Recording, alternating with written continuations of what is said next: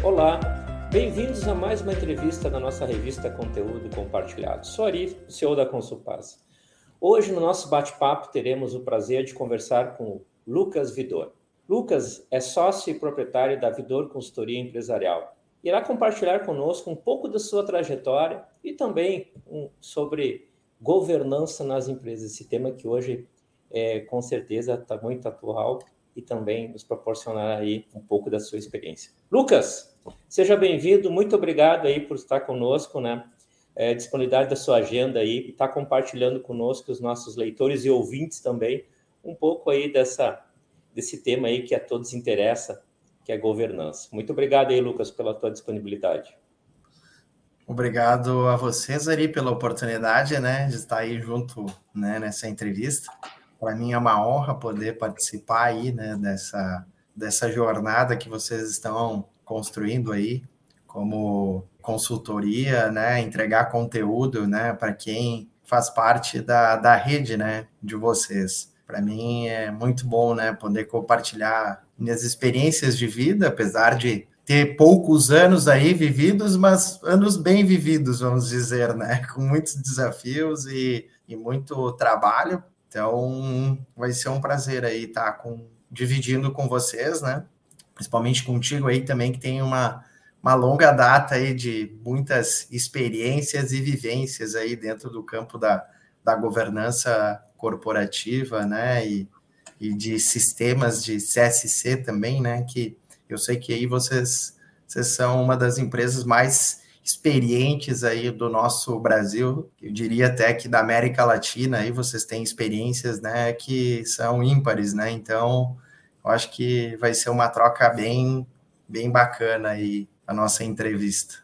Obrigado, Lucas, com certeza, vamos, a gente aqui está fazendo um pouco de, a gente está falando de uma geração, né, que é, posso falar da minha geração, tem praticamente aí muitas décadas além da idade do Lucas, né, Lucas? Mas a gente sabe que o Lucas aí pelo um pouco da trajetória de vida dele profissional e tem muito a nos a compartilhar para conteúdo, né, para todos os nossos ouvintes e leitores, tá? Mas falando, Lucas, desse tema de governança corporativa, a gente percebe, né, e, isso está muito claro e, e já aparece uh, nas mídias sociais e nos noticiários, né? De vez em quando aparecem alguns escândalos, né? Você sabe disso, né? Escândalos de grandes empresas, né? Algumas notícias aí que causam um pouco de preocupação né, com esse tema governança. É, na tua opinião, um pouco, Lucas, na construção de uma empresa, né, qual é o papel da governança corporativa?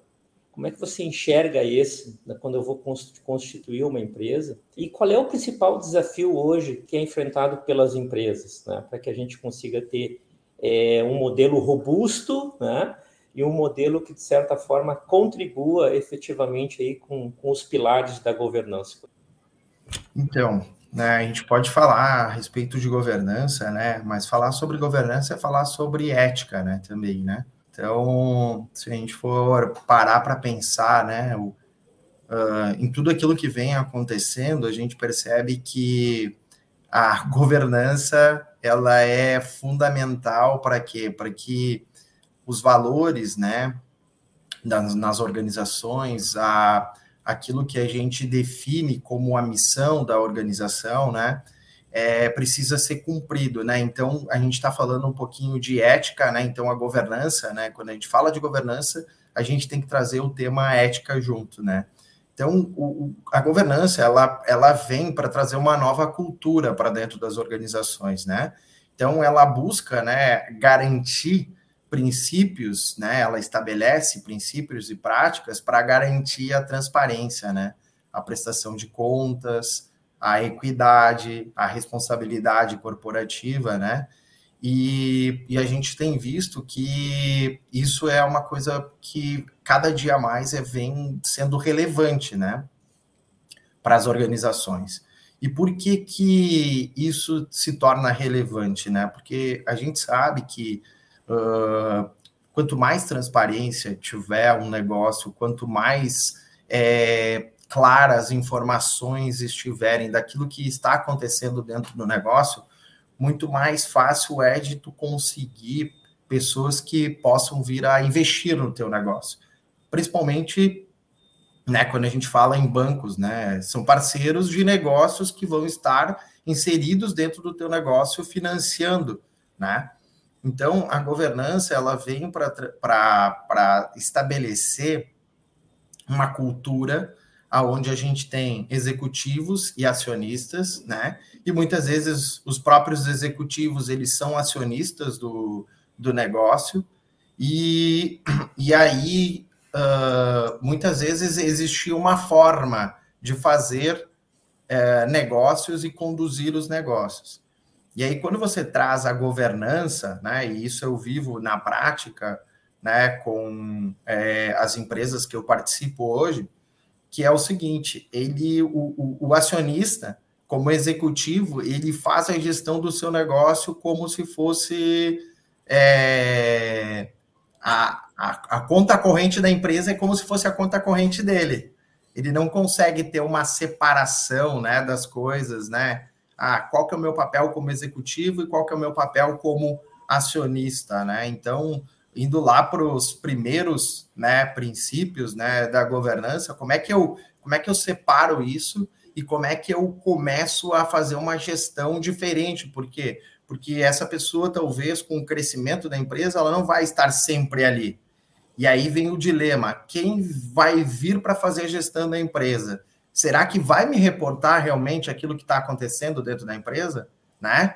E aí, quais são as práticas e os princípios que eu como acionista e como executivo tenho adotado para que essas práticas, né, e esses princípios sejam adotados pelas pessoas que estão por vir, né? E aí, o que, que a gente coloca de ferramentas, o que, que a gente traz para dentro da organização para estabelecer, para garantir essa transparência, né? O que, que a gente tem que começar a mudar, né, para poder garantir isso, né?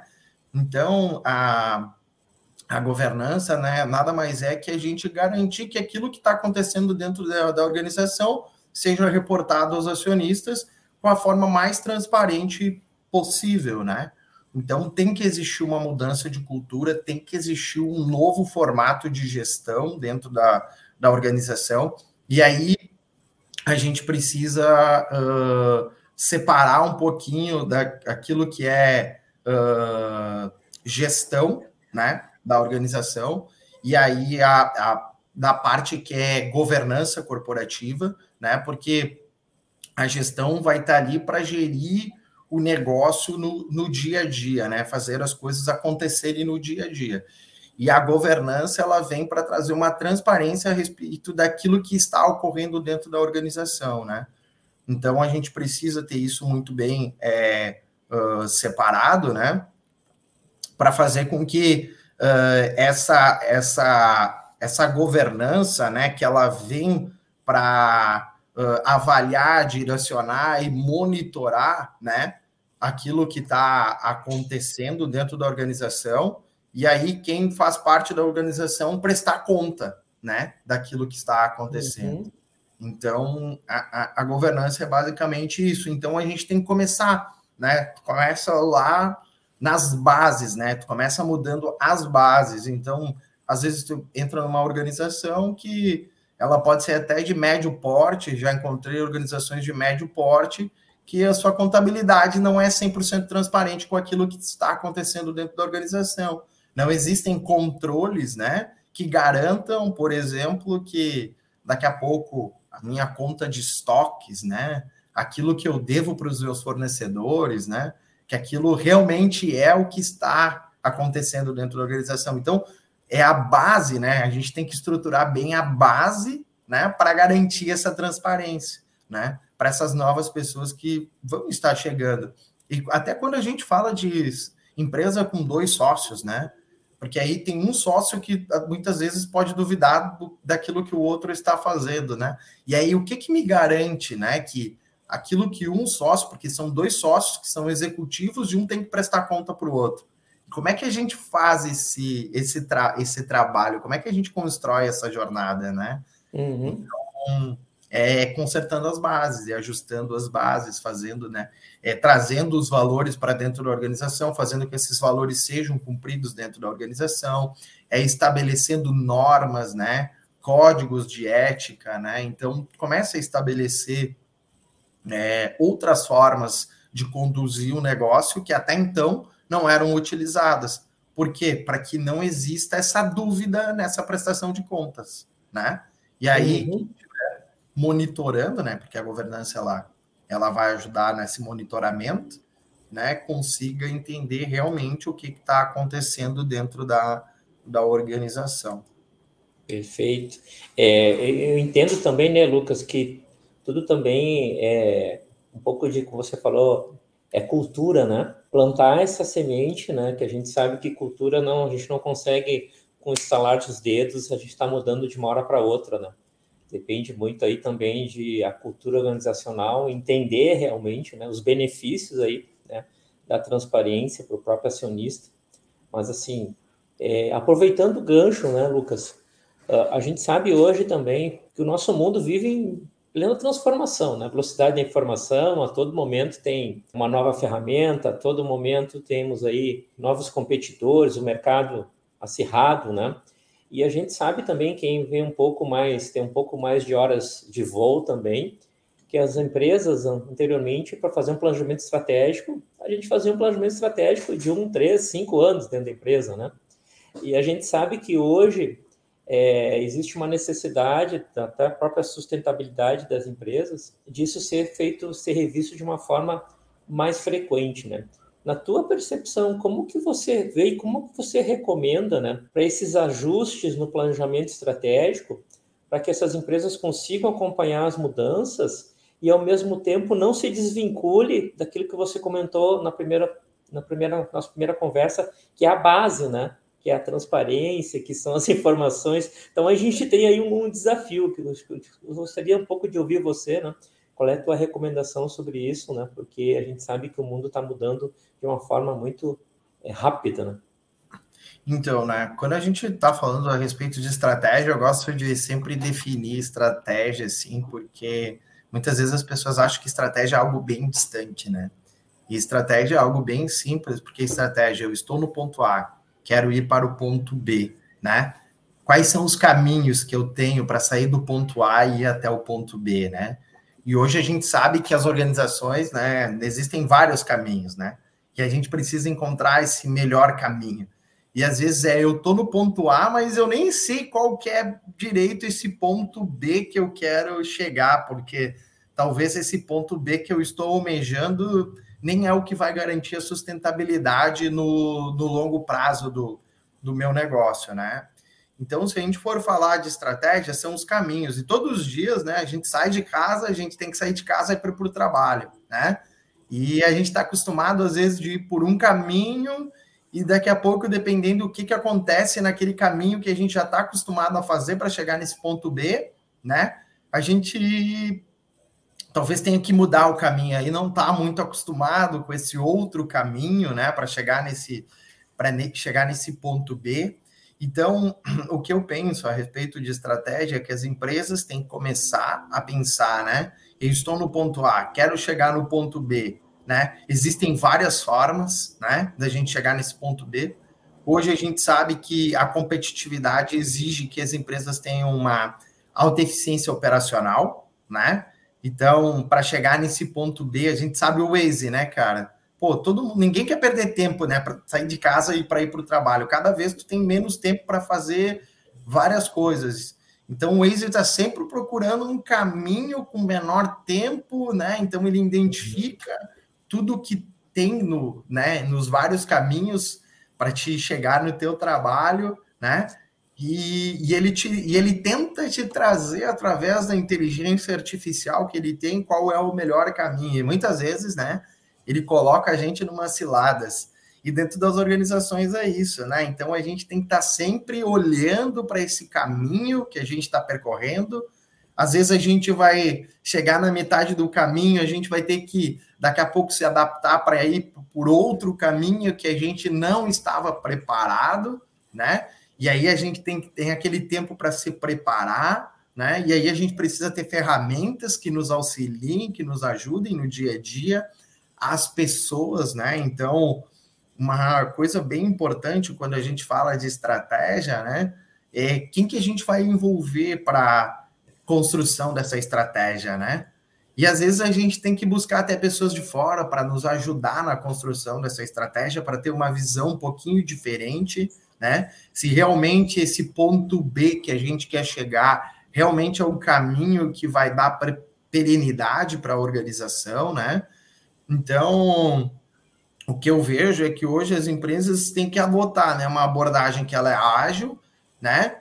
flexível e tem que estar tá fazendo reflexões constantemente a respeito do, do caminho que ela está percorrendo, né? E, e, e, muitas vezes ela o que que o que que acontece? A gente precisa de uma mudança na cultura das organizações quando a gente fala em estratégia empresarial, né? Então, às vezes eu quero inovar dentro da minha organização porque é uma nova estratégia que a gente tem para chegar num ponto B desejado, só que aí, como é que eu trabalho com a inovação? Será que eu trago a, a pessoas para dentro do mesmo contexto que a gente está inserido? Será que eu tenho que colocar alguma coisa aqui, a, tipo, a, ao redor do meu negócio que esteja trabalhando de forma paralela ao meu negócio para desenvolver essa estratégia de inovação, né? Então, eu vejo hoje a estratégia empresarial muito conectado com a cultura empresarial, né? Então, eu participo de duas organizações. Uma que é uma startup, idade média 25 anos, é, tem 100 pessoas trabalhando dentro dessa organização. A gente tem uma velocidade, a gente tem uma forma de fazer os negócios acontecerem, testarem novas formas da gente poder gerar receita, melhorar a performance operacional.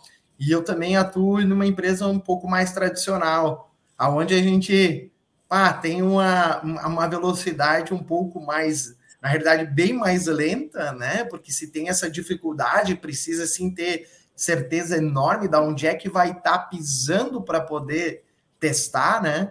Então, eu sempre vejo a estratégia empresarial muito conectada com a cultura. Tem que ter transformação, mudança, né, na cultura da organização, para que a gente consiga cada vez mais, né, revisitar essa nossa estratégia, né? E, e, daqui a pouco a gente tem que abandonar muitas coisas que a gente vinha fazendo até então, né?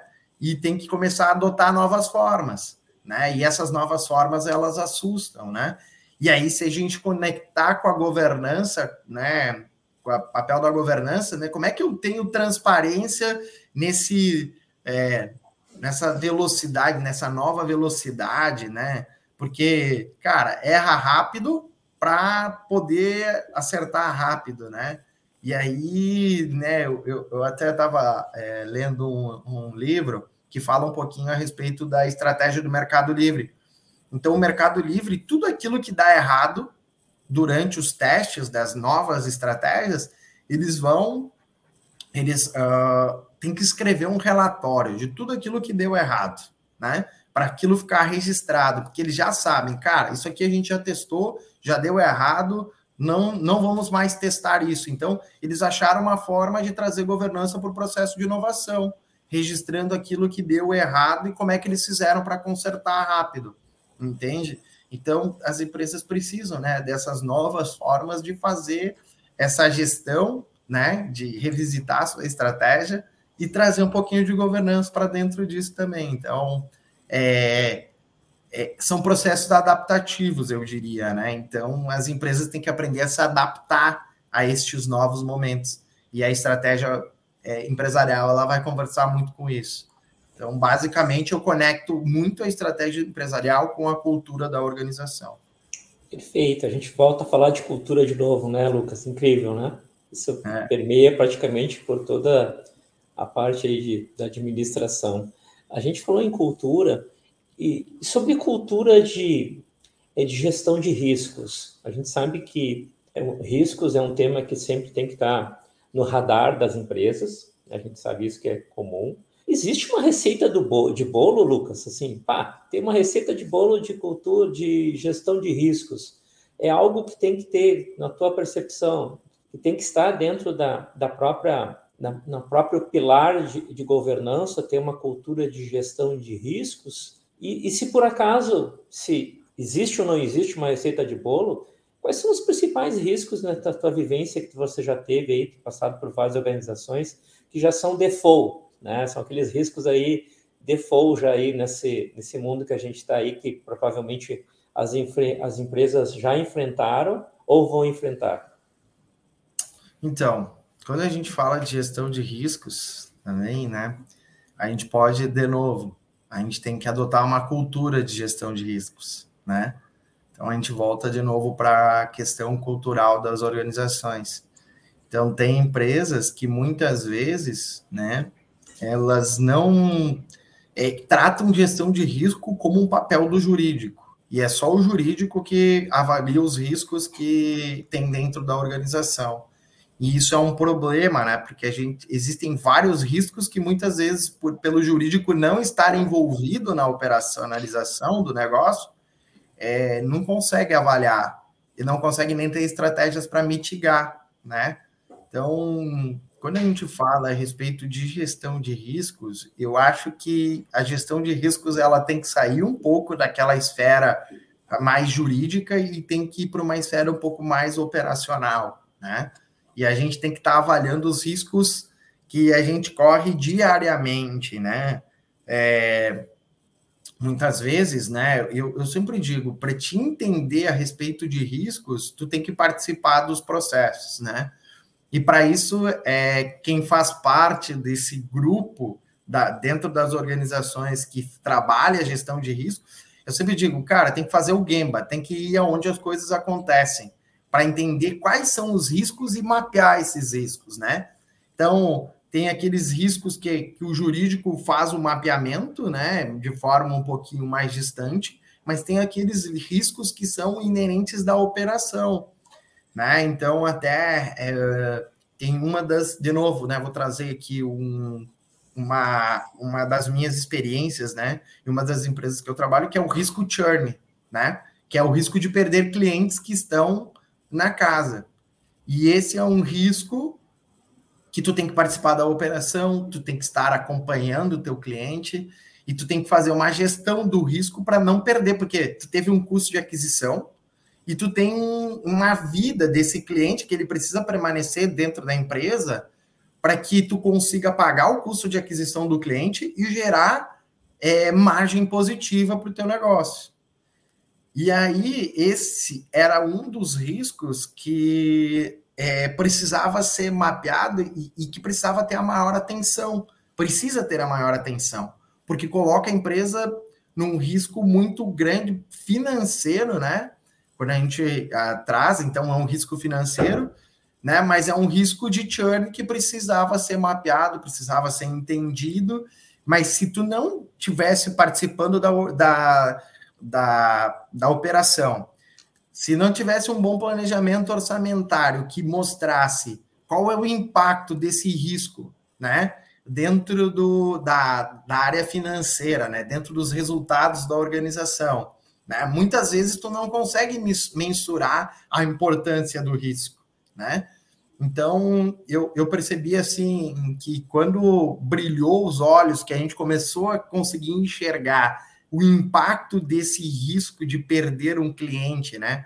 O quanto ele era maléfico para a organização, começaram a se ter os olhos muito mais atentos a esse risco. Mas precisou-se, né?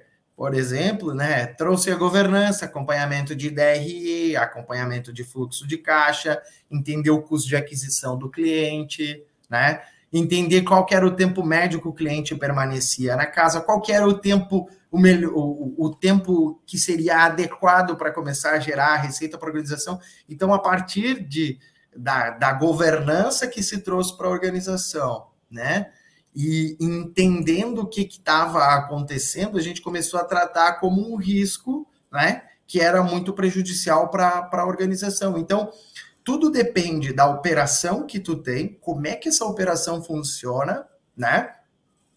e como é que isso afeta de alguma forma a organização, né? Então nós temos riscos, né, que eles são é, econômicos, riscos que são financeiros, né? Porque aí é, eu, eu, separo um pouquinho aquilo que é econômico, que é resultado, e financeiro, aquilo que é fluxo de, de caixa, né? Então, tem uh, negócios que a gente vai falar aí da variação cambial também, que é um, um um risco aí que é eminente para quem exporta ou para quem importa muito, né? A gente teve até um caso, eu agora, se eu não estou enganado, é o caso da Sadia também, que se expôs, né? E teve um problema sério por causa dos câmbios, né?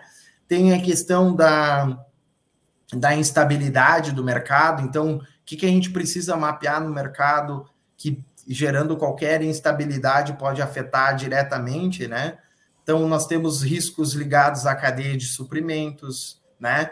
Reputação. Então, se a gente for trabalhar de riscos reputacionais, a gente pode trazer aí a, o exemplo da Vale, né? Brumadinho, né? Porque teve riscos reputacionais, teve pessoas que tiveram vidas que foram colocadas, né? Em risco também, né? Então teve é, vários problemas e aí Ali a gente também teve um problema de, é, é, de má conduta né, com relação à ética, né? Então, uh, como é que a gente vai uh, mapeando os riscos, né?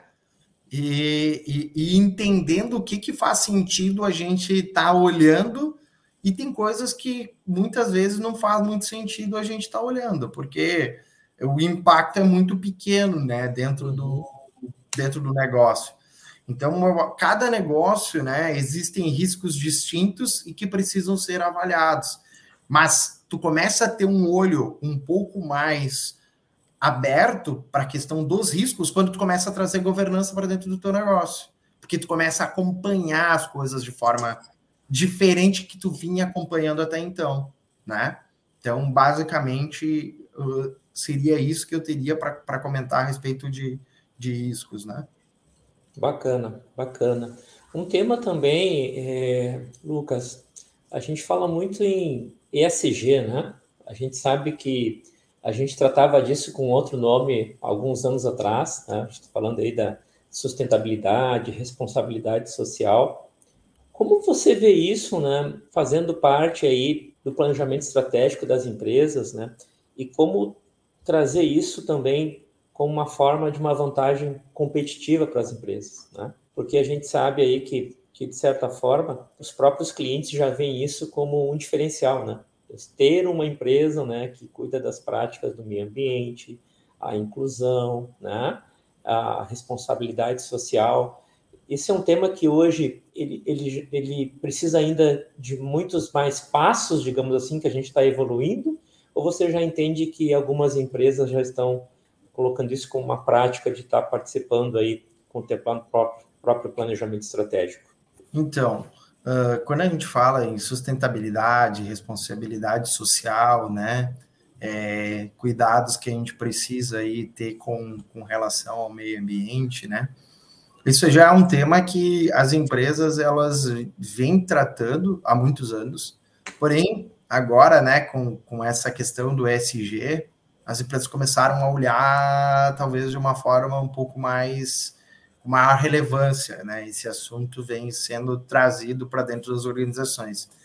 Eu vejo que a gente está passando por um processo onde, né, os, os stakeholders, né, quem é, faz parte das organizações, né, a gente tem uma mudança geracional que se importa muito mais com práticas de sustentabilidade, responsabilidade é, social e ambiental, né?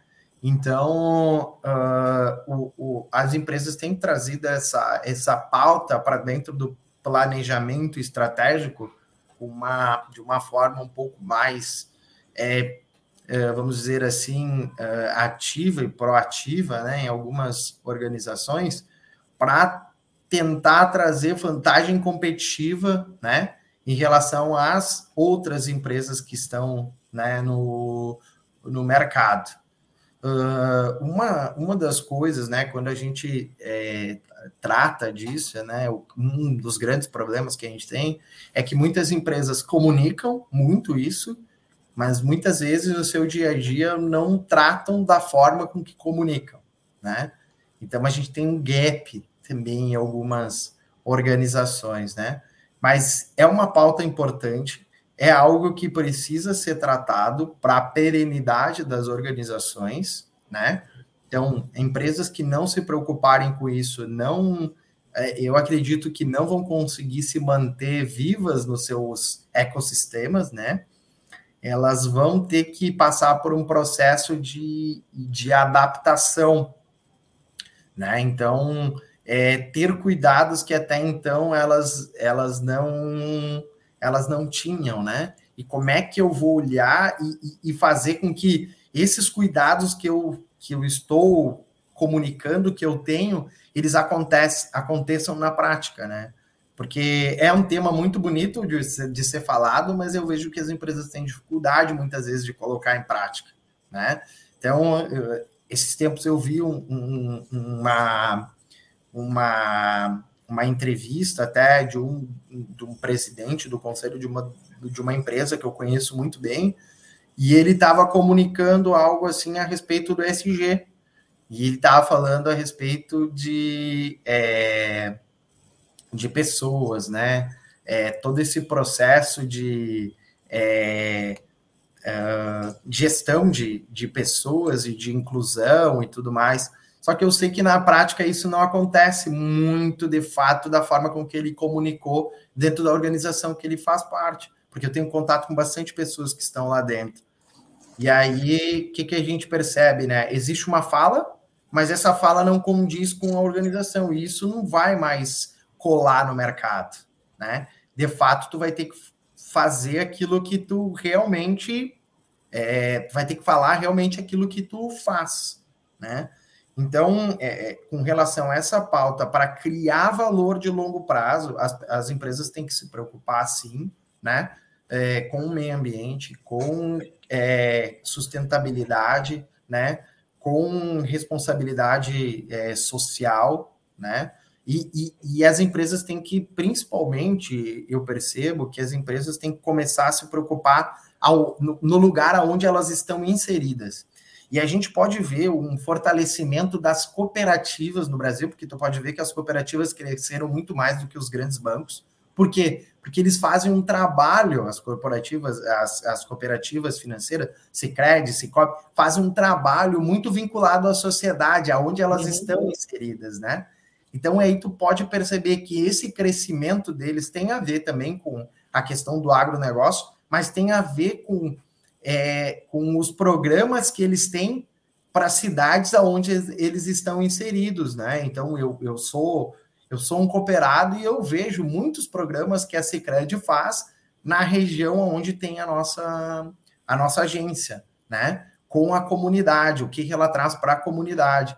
Então, ali a gente pode ver um, um, um trabalho, né, de falando de SG, que está dando resultado. E isso conecta as pessoas com a cooperativa. E é isso que está fazendo as cooperativas crescerem muito, né?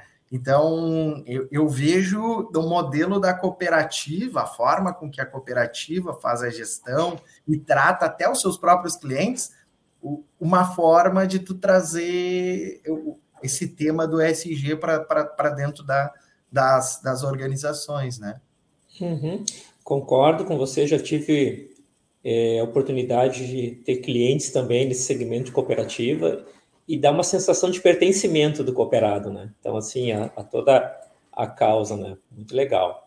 A gente falou no, no, início também, né, Lucas, que a sociedade vive em, em transformação. A todo momento a gente tem uma nova tecnologia, uma nova ferramenta, né, para estar tá se tornando competitivo, para estar tá tendo ganho de eficiência, para estar tá tendo ganho de transparência, visibilidade. Quais são os principais desafios né, nessas empresas aí que você já teve oportunidade de estar trabalhando, que essas empresas enfrentaram uh, na implantação de uma nova tecnologia? Então, com relação à tecnologia, transformação digital, ele é um tema que também agora está muito em voga, mas todo mundo buscando alguma forma né, de ganhar eficiência operacional por meio da tecnologia. O grande problema, o grande desafio das organizações é que muitas vezes eles pensam na ferramenta, mas não pensam nas pessoas que estão envolvidas no processo é, e não pensam como é que elas vão reagir a isso, né? Porque às vezes é uma coisa que vem de, é, como é que eu posso dizer, em vez de fazer as pessoas participarem do processo, vem como uma forma, precisamos implementar isso, isso vai resolver o nosso problema e tem que fazer dar certo, né?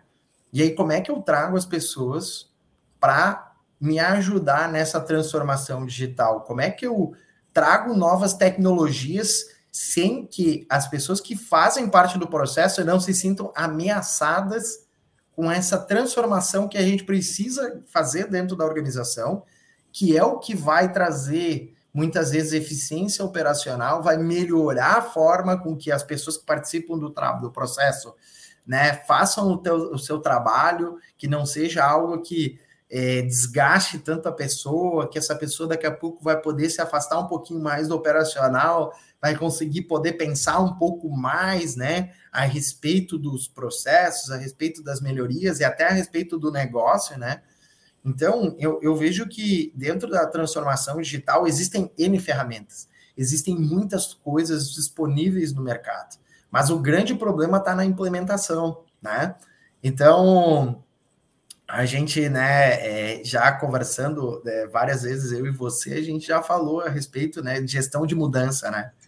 Como é que, quando eu vou fazer uma transformação, quando eu vou trazer novas ferramentas, quando eu vou trazer um novo formato de, de fazer a gestão do meu negócio, eu preciso trazer essa, essa gestão da mudança, né? Eu preciso envolver as pessoas nessa, nessa, nessa gestão da mudança. Para quê? Para que as pessoas não se sintam ameaçadas. Então, o que eu vejo, sim, é importante, né? A transformação digital dentro das organizações, elas são importantes, mas a gente precisa é, envolver as pessoas nesse processo né? É, a gente tem que ter um cuidado muito grande para que as pessoas não se sintam ameaçadas, mas se sintam partes desse, dessa transformação.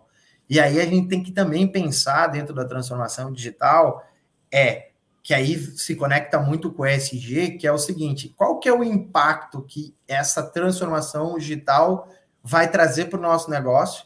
E se as pessoas não tiverem mais o lugar delas aqui dentro da organização, porque pode acontecer de a gente tem daqui a pouco 20, 30 pessoas numa operação e essa operação vai passar para entregar a mesma coisa por meio da transformação digital, a gente vai ter 10 pessoas, tá? E essas 20 pessoas, como é que a gente vai realocar? Que que a gente, como é que a gente vai tratar isso? Entende? E aí vem a questão da, do ESG, né? Então eu conecto com o ESG e conecto lá com a governança, né? Então, o que eu, o que eu vejo é, com relação a isso é que as empresas precisam pensar um pouquinho além da ferramenta, um pouquinho além daquilo que a gente quer ganhar de eficiência operacional, e é, cara, eu tenho pessoas que precisam se sentir parte desse processo, eu tenho pessoas que talvez não vão fazer mais parte desse processo, como é que eu vou realocar essas pessoas, né? e, e, e, de que forma eu não eu trazendo uma nova ferramenta para a organização eu não gere um impacto que numa próxima ferramenta que eu tenha que implementar num outro processo eu não tenha resistência das pessoas para poder fazer essa mesma implementação que eu fiz inicialmente né então eu acho que é, a questão da transformação digital todo mundo está consciente que precisa acontecer mas eu acho que a consciência é, é, esse processo que eu, que eu comentei até agora, né? Como é que eu faço essa gestão desta mudança aí, garantindo que eu vou estar tá fazendo, né, é, uh, as coisas de uma forma que eu gere impactos positivos e às vezes impactos até negativos, mas que eu consiga controlar e não gerar uma desconfiança na, dentro da, da organização, né? porque hoje tem ferramenta para tudo. Mas o grande problema nas empresas é na hora de implementar, que aí não funciona, a ferramenta não funciona. Não, é, não é que a ferramenta não funciona. O problema é que começaram da forma errada, não pensaram nessa outra parte que eu comentei até agora.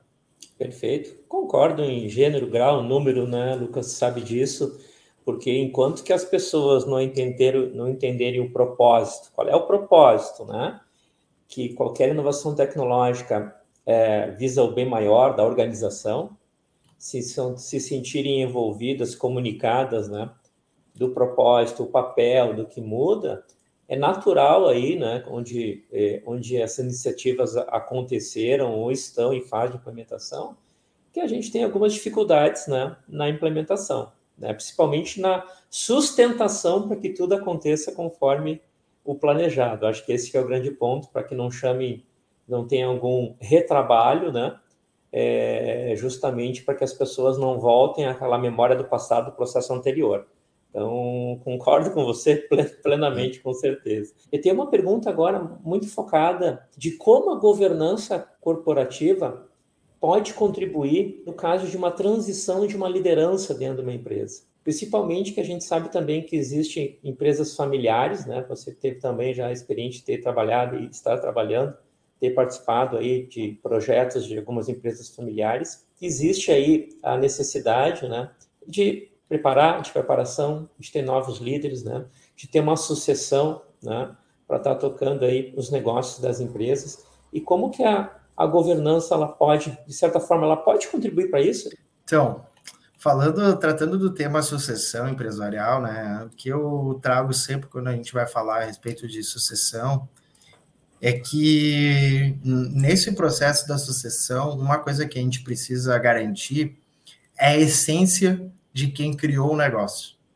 Porque foi essa essência que fez com que o negócio se desenvolvesse ao longo do tempo. Tá? Então, tem um livro até que eu recomendo para que leiam a respeito de sucessão né, e, uh, empresarial, que é a mentalidade do fundador. Né? Então, porque teve um fundador, teve alguém que pensou nesse negócio e tem a essência dessa pessoa dentro da, desse negócio. E a gente tem claramente organizações que tiveram planos de sucessão muito bem sucedidos, né? A gente tem uma empresa no Brasil, uma empresa familiar, a VEG, né? A gente pode ter, é um baita case de sucessão, né? É, é uma empresa que é líder no mercado que está inserida, que vem crescendo a cada ano, a lucratividade dela cresce a cada ano, mas eu sei que é uma empresa que tentou manter a essência do fundador dentro do seu negócio, né? Então, é, o que, que, que, eu trago com relação à, à sucessão e governança, né? Então, a, a, a, governança, ela tem um papel fundamental na transição da liderança e na continuidade dos, dos negócios, né?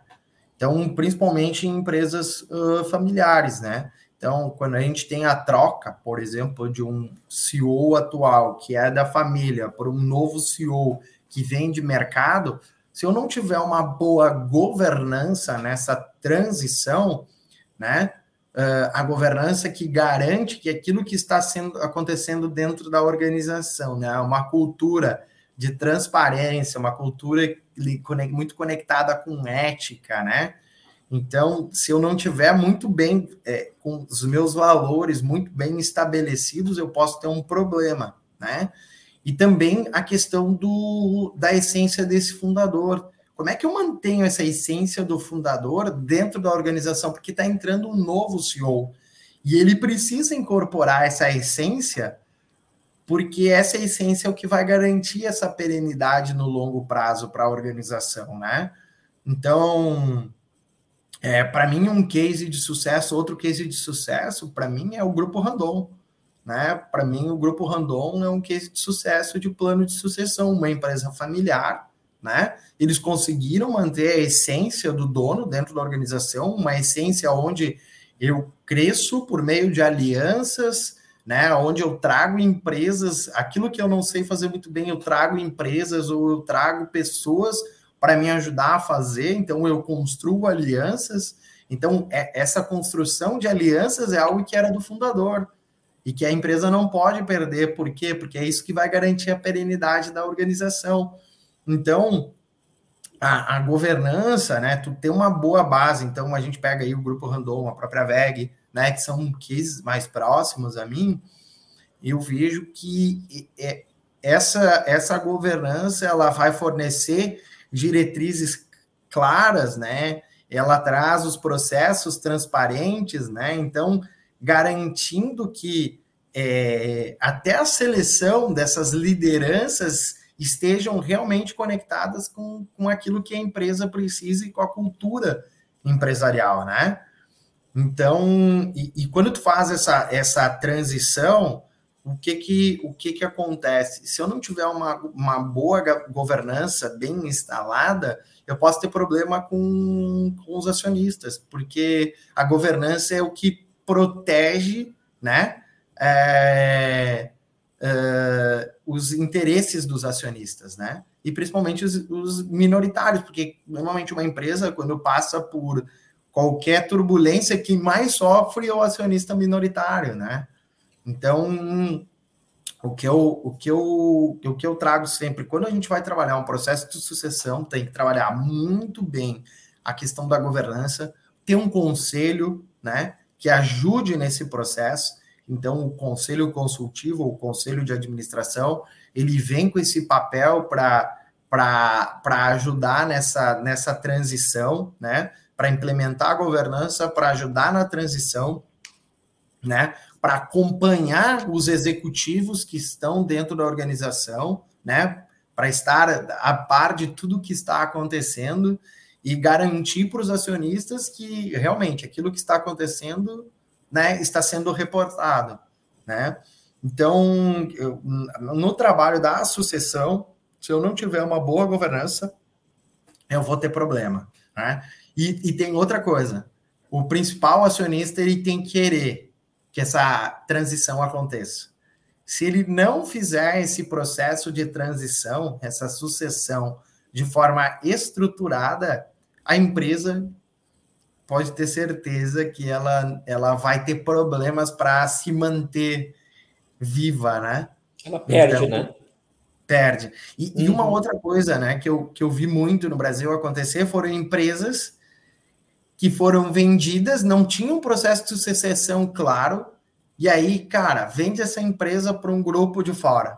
E aí vem um grupo de fora. Cara, como a cultura e a essência do dono não ficou bem instaurada dentro da organização, pode vir a empresa de fora, pode vir os melhores pessoas para conduzir o negócio, mas, cara, a empresa não saiu do lugar. Então, essa questão da essência do, do, dos donos, né?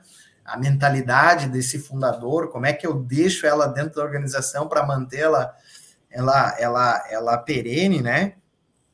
Uh, ela é importante. E a gente pode ver vários casos de empresas que vieram, compraram empresas no Brasil, né?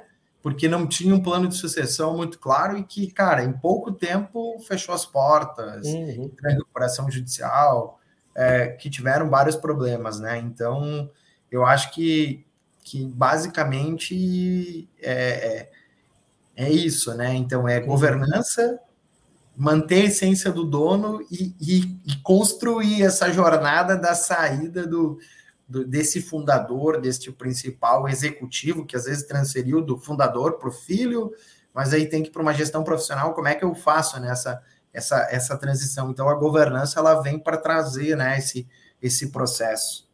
Muito legal. É um desafio, né, Lucas? Que a gente sabe que o líder tem sua marca, né? Tem seu estilo, né? Tem a imagem, né? Então, assim, muito legal mesmo. Mas muito bom a nossa conversa, a gente está praticamente chegando ao final aí da nossa, da nossa entrevista. Queria, em nome da Consulpas, te agradecer mais uma vez, né, Lucas, pela, pela parceria, por todo esse conteúdo, a riqueza desse conteúdo, para falar esse tema aí para os nossos ouvintes, para os nossos leitores também da revista. Deixar esse momento aqui, caso você queira comentar algo também, fica, fica à vontade, esse espaço é teu, né, da, da nossa revista aqui. Caso quiser comentar um pouco do teu trabalho, como você ajuda aí as empresas, aproveite esse momento aí e fique esse espaço é de você. Então tá, Ari, eu que, eu que agradeço aí a oportunidade de estar junto com vocês, né? Para mim é uma honra. É, vocês são uma empresa que eu admiro muito. A gente se conhece aí há pouco tempo, mas, né? É, a gente sabe, né? Num, num, primeiro contato, a gente já, né? Nas nossas falas, a gente até dizer assim: nossa, parece que eu conheço há tanto tempo, mas é porque tem valores que são muito parecidos, né? Se conectam. Então, para mim é uma honra, né, estar tá aí participando, né, desse desse momento aqui dessa entrevista, né, junto com vocês. Então, é, falar a respeito daquilo que a gente falou hoje é uma coisa que eu gosto bastante, tenho estudado bastante, né? E, e, e, o, e, o, meu maior desejo é ajudar as, as, pequenas e médias empresas nesse processo, né? Que é onde se tem as maiores dificuldades e às vezes não se tem todos os recursos, né? E aí eu falo recursos com relação a pessoas e também recursos financeiros. Porque para fazer todo esse processo de implementar a governança, né?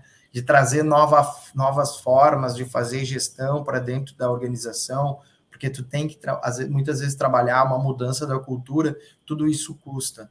Então eu venho com esse papel, né? E, e eu tenho cases já de, de sucesso que tem dado certo, né?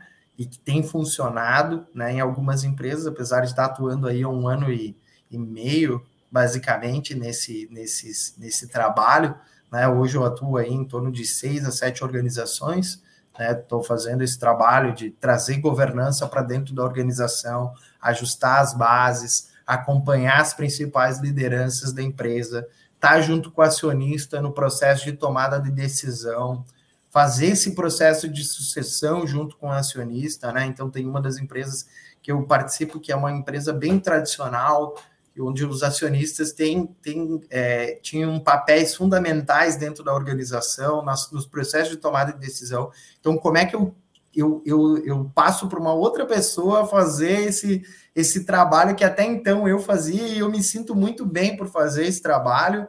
E aí, o que, que eu vou fazer se me tirarem a questão que hoje eu, pô, eu cuido dos estoques, eu cuido das compras, e eu estou aqui tocando área de vendas, como é que como é que como é que vão me ver, né? Então tem esse processo, né, para essa saída e as pessoas que vão entrar e como é que eu garanto que as pessoas que vão entrar vão me reportar realmente aquilo que está acontecendo? Então, é, que é que é implementar essa, essa governança, né? Então tem troca de sistema muitas vezes, tu vai ter que fazer a troca do teu ERP, porque o teu ERP não vai te atender, né? É, dentro daquilo que tu precisa. Então, eu tenho apoiado as organizações nessa, nessa forma e, e acredito muito nesse, nesse trabalho e, e, eu sei que tem muitas empresas precisando, né? E também trago aqui o trabalho de vocês, né? Que é um trabalho excepcional. Eu sei que vocês atuam em empresas de maior porte, né? Até pela experiência que vocês têm, né? E, e eu tenho certeza que o trabalho de vocês é feito com maestria, né? Tanto que eu já indiquei para clientes meus, né? Participei de um, um processo de um projeto e, e, e, quem faz a contratação do serviço de vocês não precisa contratar serviço para implementar CSC, mudança de sistema duas vezes, porque eu tenho certeza que aquilo que vocês fazem, vocês entregam com, com maestria, né? Então, eu acho que é, que é isso. Agradeço o Eden por ter nos conectado também, né? Porque ele foi a pessoa, o Luiz Lima, lá da, do Grupo Randon também, que foi ele que me conectou com o Eden, né? Então, para mim, foi bem, foi bem legal essa, essa conexão, né? O Luiz é um grande amigo e também gosto muito dele. E, e quando ele me indicou vocês para a gente estar se conectando para o pro projeto que a gente tinha até então, muito é, fez muito sentido. Beleza? Muito Beleza. Lucas, muito obrigado. Com certeza a gente vai passar por outros projetos também, por outros desafios. Agradeço aí mais uma vez. Grande abraço e boa semana, Lucas. Igualmente para ti também. Um abração. Obrigado. Um abraço.